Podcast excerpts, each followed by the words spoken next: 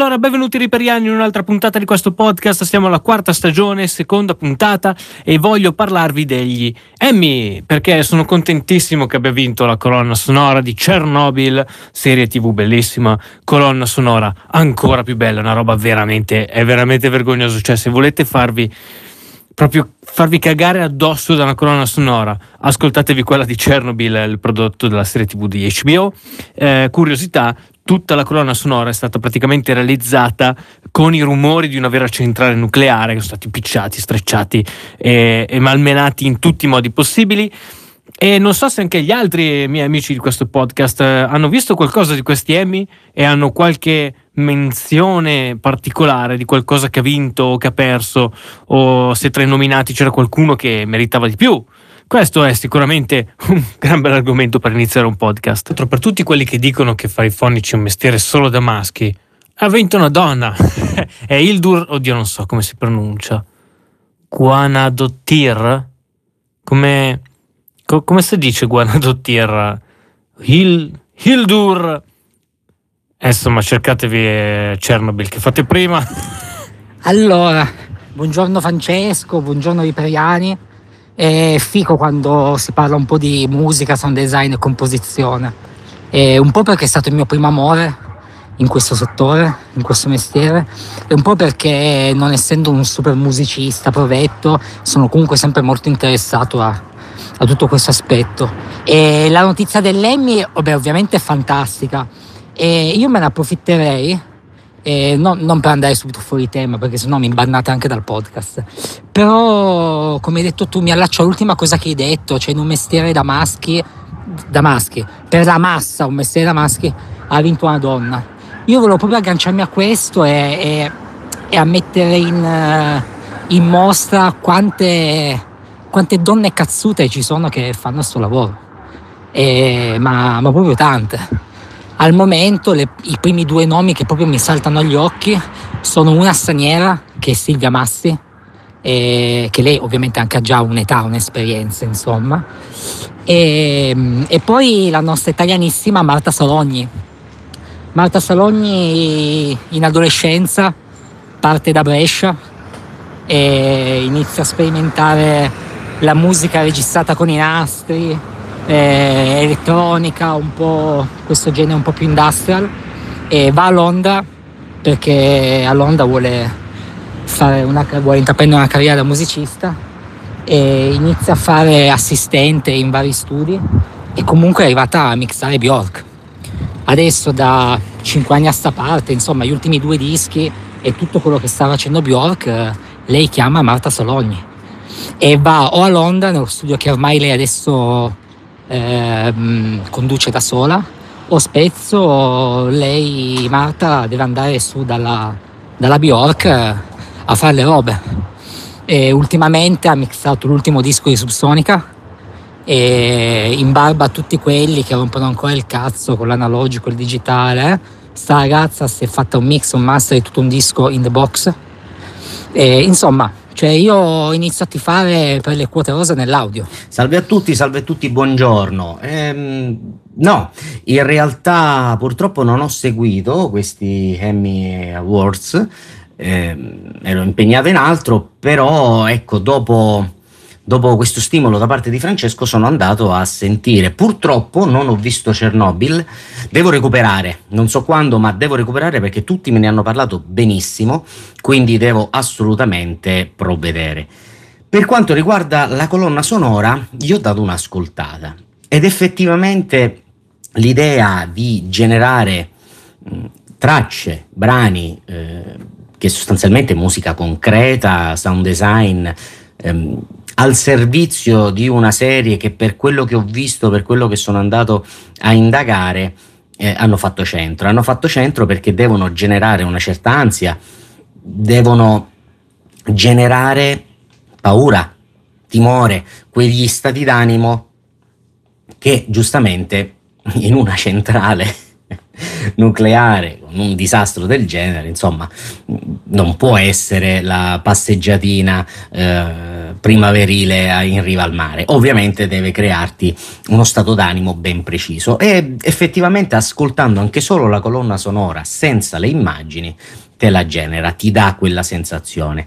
Mm, tante, tante belle scelte, oltretutto scelte anche mh, mm, che vanno al di là del, di quello che dicevamo nel podcast precedente del, del mix e dell'idea mh, mm, del, della televisione, perché mi sono reso conto di come abbastanza spesso ci sono degli effetti di stereofonia, di pan, eh, di movimenti particolari che effettivamente in una televisione teoricamente non, non, c'è perché sì, ok, alcune televisioni hanno lo stereo, però tu non guardi la televisione a mh, 20 centimetri, vedi la televisione a tot metri quindi perdi totalmente la stereofonia, non, non, hai più la percezione del suono che viene da destra o da sinistra, a meno che non lo vai a sentire in sistemi audio stereofonici o 5.1, quelli che sono. Effettivamente si dovrebbe sentire in un sistema 5.1 se, se era stato implementato un mix 5.1, ma forse ci sarà nei DVD quando uscirà, non lo so,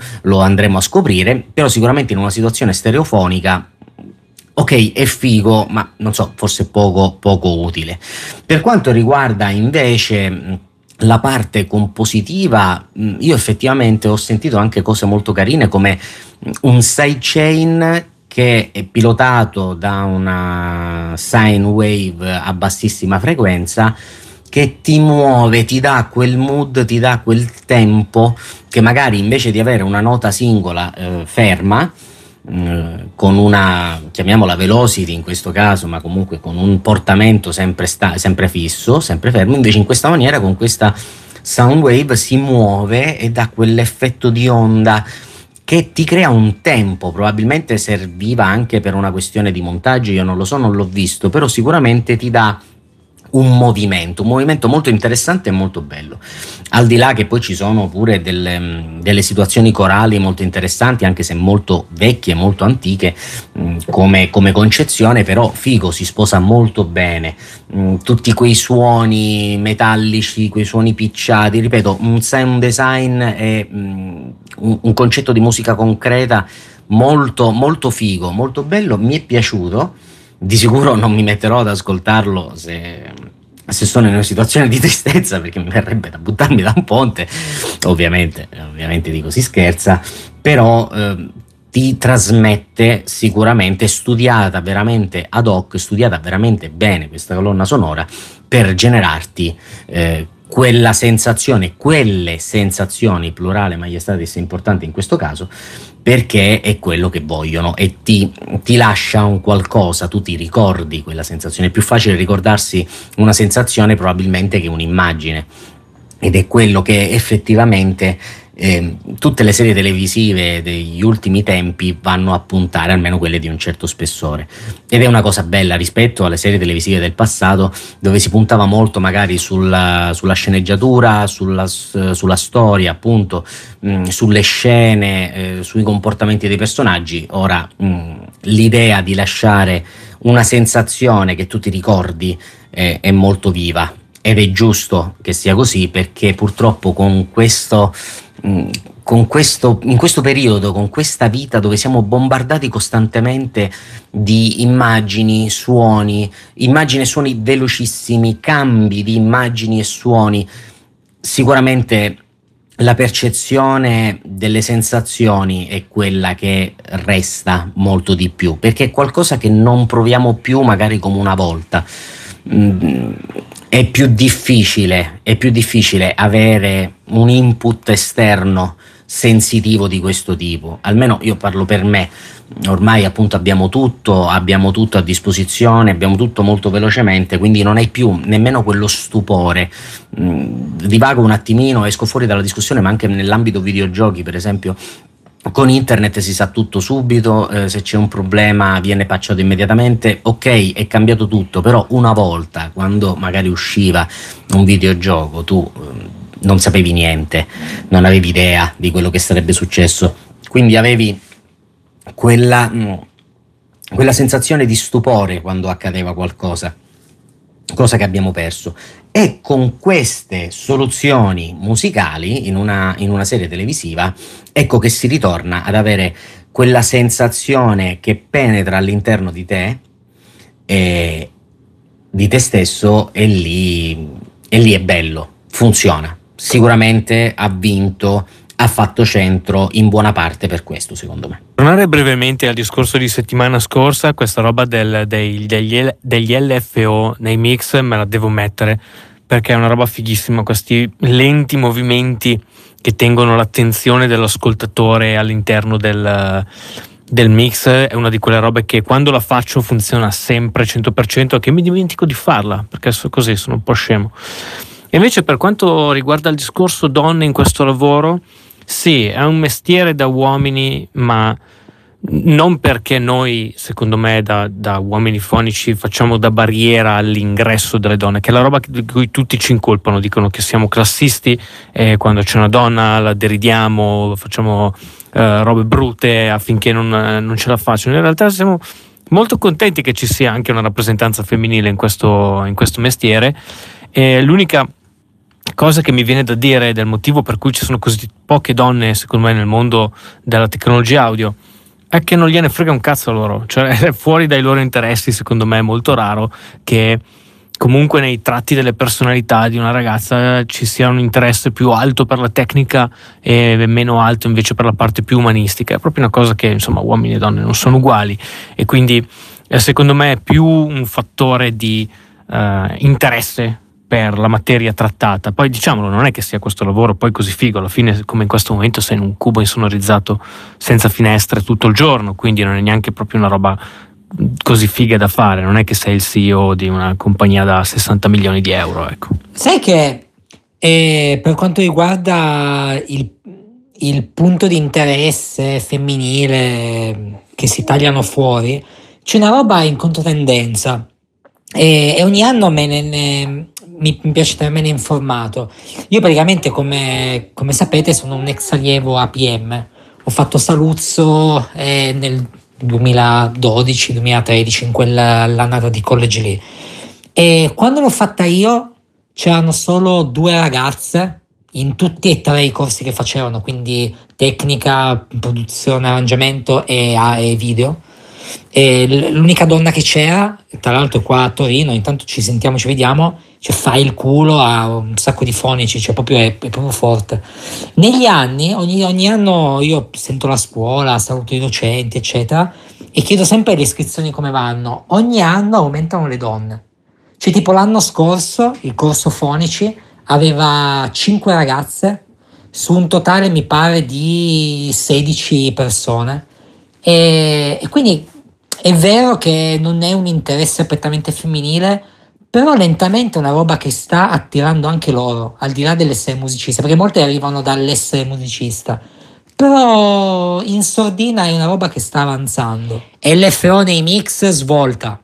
Cioè, proprio veramente, come, come hai detto tu, quando riesci a smuovere roba che nel mix eh, tende a stare lì ferma, cambia proprio l'ascolto. Cioè, quando ascolti mh, hai una profondità diversa. La, la, la, gente che ascolta questi lavori, la gente che ascolta le belle canzoni dice cavolo, suona proprio bene.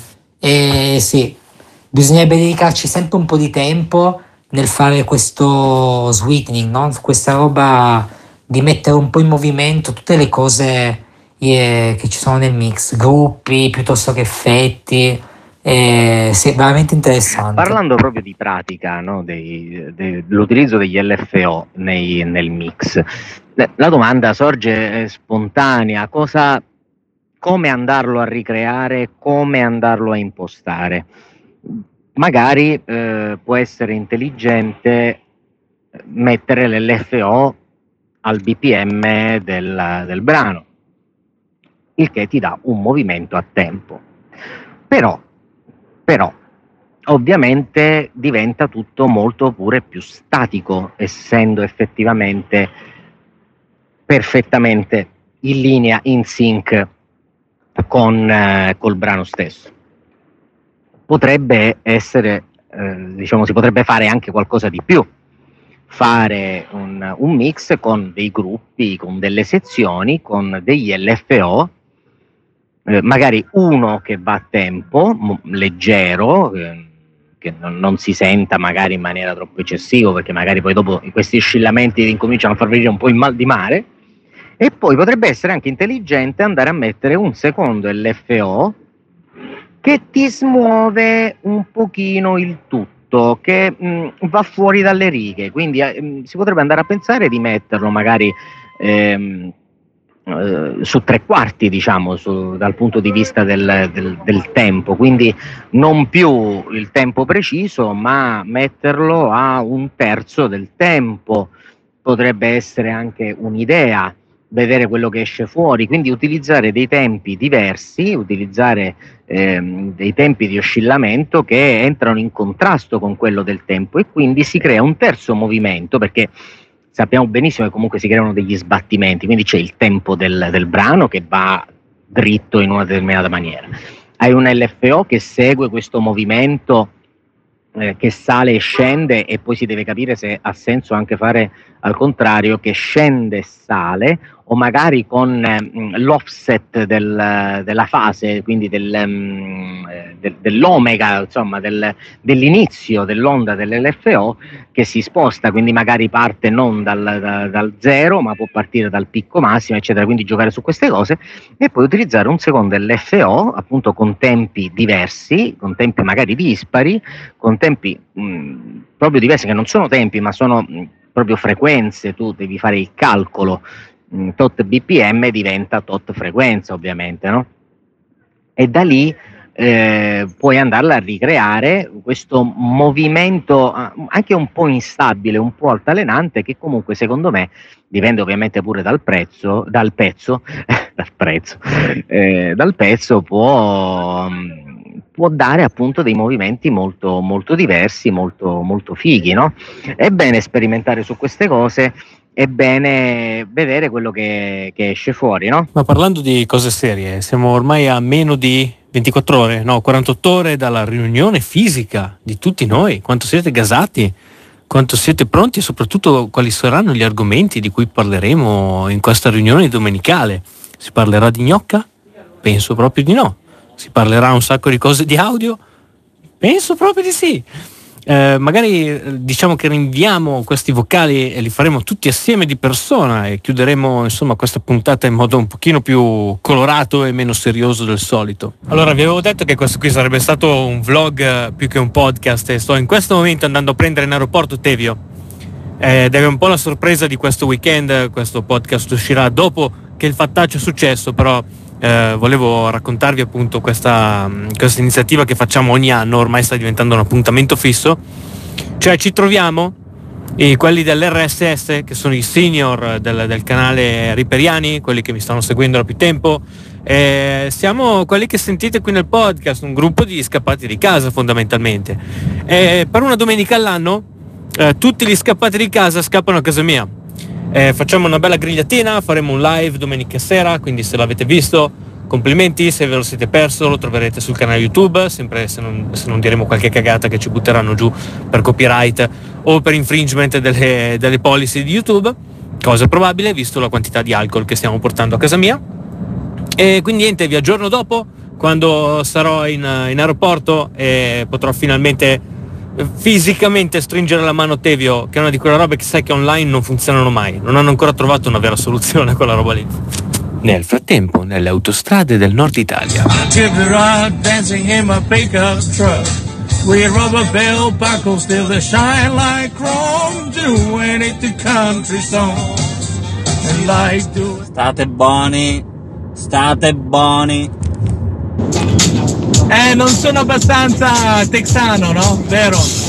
Buongiorno a todos. Allora, io in questo momento ho il navigatore bello tirato per appena, appena vuoi, che invece mi dai un punto di ritrovo un attimino più, più preciso io poi correggo la rotta. E poi niente, siamo fatti una fantastica mangiata tutti assieme, siamo andati live. Eh, vedo se riesco magari a caricare solo la parte audio del live che è molto interessante, se non volete la parte video su YouTube, se volete sentirla via podcast, magari la carichiamo in settimana, se gli do una sistemata magari con qualche denoiser e qualche antigrappa se esiste un plugin del genere. Eh, volevo ringraziare ancora tutti i partecipanti, purtroppo mancava soltanto l'unico ehm, del, degli RSS che era Dimitri che era preso in una registrazione di batteria nel suo studio, quindi non ha potuto raggiungerci su al nord, come si dice in questi casi. E volevo ringraziare anche voi per aver sentito questa puntata del podcast e ci sentiamo lunedì prossimo. Vi ricordo che se avete qualche domanda che volete fare ai ragazzi dell'RSS potete lasciarla qua sotto nei commenti eh, nel video su YouTube di eh, questo podcast oppure mandarmi una mail al solito che è mimremix.gmail.com specificando che è una domanda per il podcast. Eh, detto questo ci sentiamo alla prossima puntata. Allora, non so se farò in tempo a lasciare questo intervento prima che esca il podcast. Comunque volevo veramente ringraziarvi ragazzi per questo terzo RSS da favola. E, è stata veramente una giornata ricca, come mi piace sempre dire, quando passi tempo di qualità con persone che stimi e con, pers- con persone che danno valore a quello che fanno e, e, e danno anche valore in più a quello che fai tu. E grazie veramente mi dispiace che purtroppo non c'era con noi Dimitri. E volevo aggiungere un piccolo intervento rispetto alla discussione che facevamo ieri. A un certo punto Cantarin ci ha chiesto a tutti se siamo ancora così fissati col controllare la monocompatibilità in un mix e io stavo dicendo eh, di sì, che la, che la guardo sempre perché sono fissato per quando mando fuori mix da fare mastering e Francesco mi stava guardando con una faccia stralunata e poi non mi sono spiegato.